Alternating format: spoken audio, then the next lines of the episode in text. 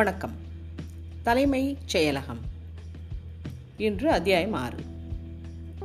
ஆனால் அதற்குள் நுழைவதற்கு முன்னால் என்னுடைய சில கருத்துக்களை இங்கே நான் பதிய வைக்க விழைகிறேன்.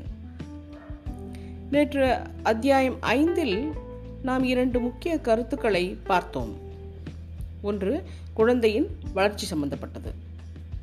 அதிலே ஆசிரியர் சொல்வதாக வருகிறது முதல் வருடத்திற்கு குழந்தைக்கு காது கேட்கும் தன்மை இல்லை எனும் பொழுது பேச்சு என்பது முற்றிலுமாக போய்விடும் என்று.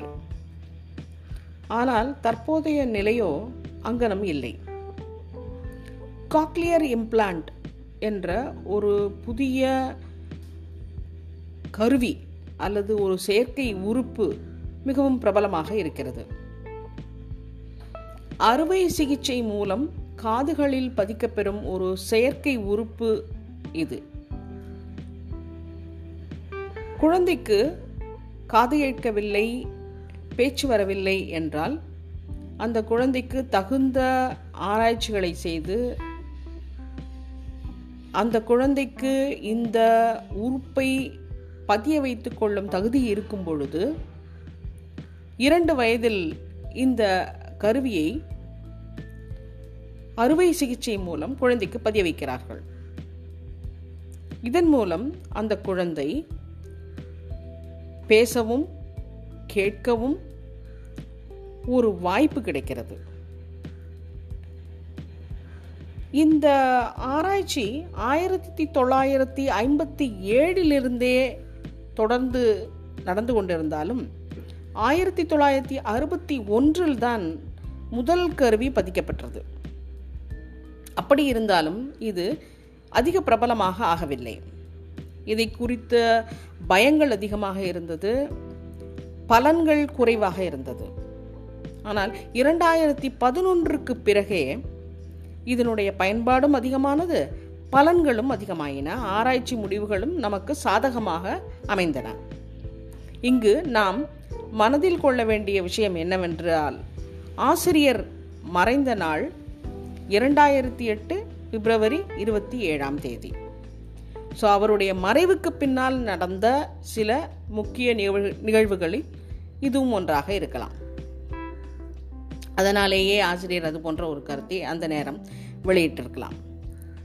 இரண்டாவது வயதானவர்களுடைய மூளை சக்தியை பற்றி பேசுவது. வயது ஆக ஆக மூளையுடைய சக்திகள் அதாவது அந்த நரம்பு செல்கள் அழிந்து கொண்டே வருகின்றன என்ற ஒரு கருத்தை ஆசிரியர் பதிய வைத்திருந்தார். இதிலே இப்பொழுது ஒரு மாறுபட்ட கருத்து உள்ளே நுழைந்திருக்கிறது. அது என்னவென்றால் நியூரோ பிளாஸ்டிசிட்டி அதாவது மூளையின் நெகிழித்தன்மை என்று கூட சொல்லலாம் தமிழிலே. இந்த மூளையின் நெகிழித்தன்மை என்ன என்றால் எப்படி ஒரு நெகிழி அழியாமல் தன்னுடைய தன்மையை மாற்றி மாற்றி உருமாற்றிக்கொண்டே ஆனால் வாழ்ந்து கொண்டே இருக்கிறதோ? அதை போல நரம்பு மூளை நரம்பு செல்களும் தன்னுடைய அழிவை மாற்றி மாற்றி அழியாமல் தொடர்ந்து உருமாற்றிக்கொண்டே இருக்கிறது என்பதுதான் இந்த கருத்து. இது குறித்திய ஆராய்ச்சிகளும் தொடர்ந்து நடந்து கொண்டே இருக்கின்றன.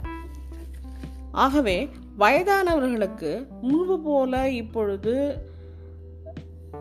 அதிக அச்சப்படும் தன்மை அதாவது மூளையை நாம் இழந்து விடுவோம் மூளை நமக்கு அழிந்து கொண்டே வருகிறது என்பதை போன்ற அச்சம் தேவையில்லை. சரியான பயிற்சி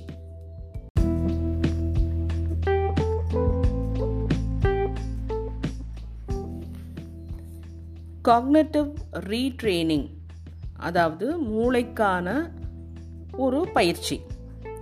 இந்த மூளைக்கான பயிற்சியை சரியான முறையில் நாம் எடுத்துக்கொள்ளும் பொழுது மூளையின் நெகிழித்தன்மை பாதுகாக்கப்படுகிறது என்று ஒரு கருத்து உலவுகிறது. இந்த பிளாஸ்டிசிட்டி என்ற பதம் ஆயிரத்தி எண்ணூற்று தொண்ணூறுகளிலேயே வில்லியம் ஜேம்ஸ் என்பவரால் அறிமுகப்படுத்தப்பட்டாலும் அது முதிர்ந்த ஏன் பக்கவாதத்தால் பாதிக்கப்பட்ட ஒரு மனித மூளையில் கூட மாற்றங்களை உருவாக்கும் உருவாக்க முடியும் அதனால் என்பது இரண்டாயிரத்து பத்திற்கு பிறகே ஆராய்ச்சிகள் மூலமாக பிரபலமாக துவங்கியது. பல ஆராய்ச்சி முடிவுகளும் அதற்கு சாதகமாகவே வந்து கொண்டிருந்தன. ஆகவே ஆசிரியர் அதை பற்றி அதிகமாக பேசவில்லை என்று நான் நினைக்கிறேன்.